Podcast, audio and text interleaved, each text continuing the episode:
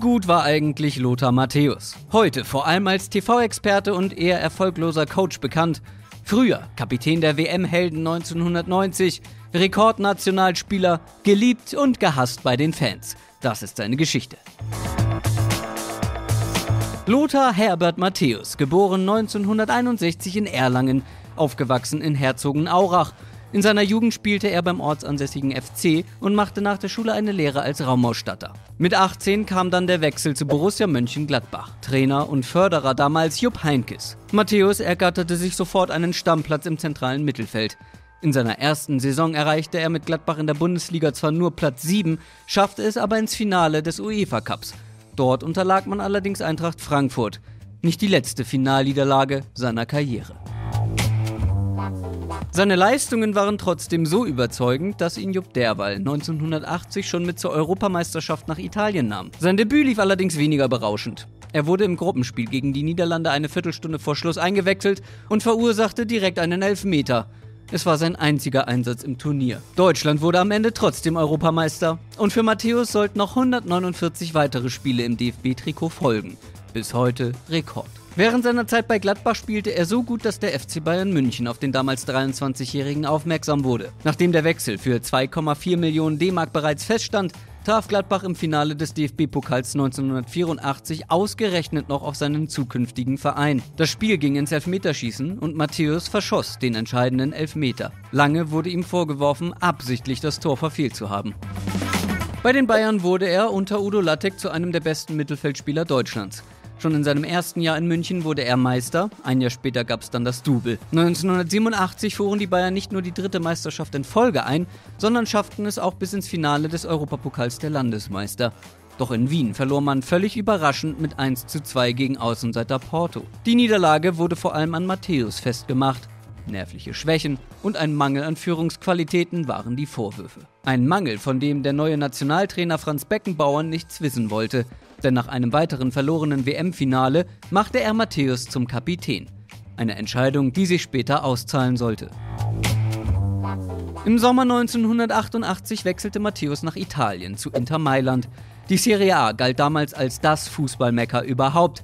Wer was auf sich hielt, spielte dort. Darunter auch quasi die halbe Nationalmannschaft. Mit Andreas Bremer und später auch Jürgen Klinsmann zog es noch zwei weitere Bundesliga-Stars zu Inter. Und da entwickelte er sich spielerisch nochmal weiter und wurde auf seiner Position zu einem der besten der Welt.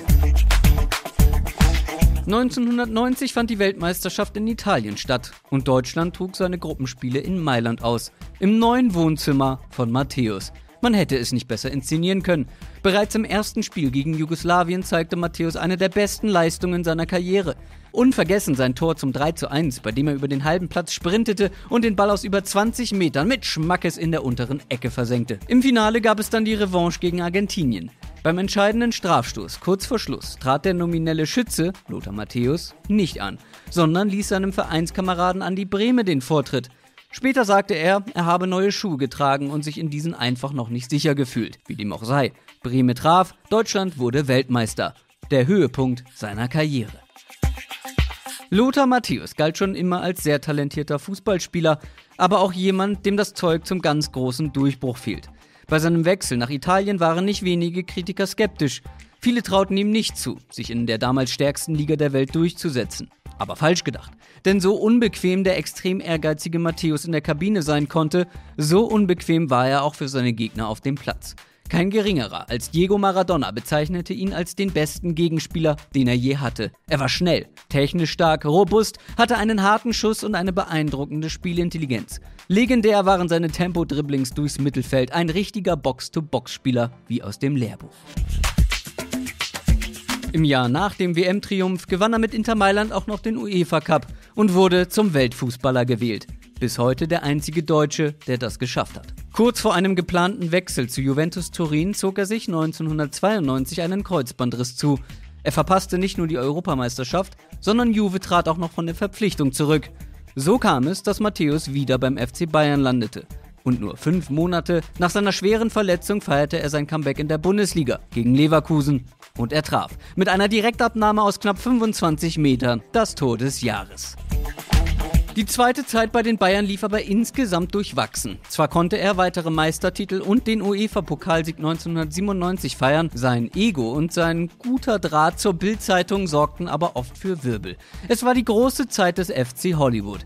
Und Matthäus, der Regisseur, nachdem er in der Bild eine Art Tagebuch veröffentlichte, bei dem er munter mannschaftsinterne Details ausplauderte, wurde er zeitweise als Kapitän abgesetzt. Hinzu kamen weitere Verletzungen, wie der Riss der Achillessehne, der ihn fast eine komplette Saison kostete. Auch in der Nationalmannschaft waren die goldenen Jahre vorbei. Bei der WM 94 in den USA enttäuschte der Titelverteidiger und schied im Viertelfinale aus. Zur EM in England wurde Matthäus nach einem Streit mit Bundestrainer Berti Vogts nicht mitgenommen. Die Mannschaft wurde ohne ihn Europameister. Kurz vor der Weltmeisterschaft 98 gab Vogt jedoch auch auf äußeren Druck hin nach und nominierte den mittlerweile 37-Jährigen für den WM-Kader. Er nahm so an seiner fünften Weltmeisterschaft teil. Insgesamt bestritt er 25 WM-Spiele, so viele wie bis dahin kein anderer. Allerdings verlief auch dieses Turnier enttäuschend. Wieder war im Viertelfinale Endstation. Auf Clubebene legte er anschließend tatsächlich nochmal eine bemerkenswerte Saison hin. Unter dem neuen Bayern-Coach Ottmar Hitzfeld wurde er 1999 deutscher Meister und mit 38 Fußballer des Jahres. In der Champions League gab es allerdings im Finale mal wieder eine Niederlage. Eine dramatische noch dazu gegen Manchester United. Matthäus ließ sich kurz vor Schluss im Gefühl des sicheren Sieges auswechseln.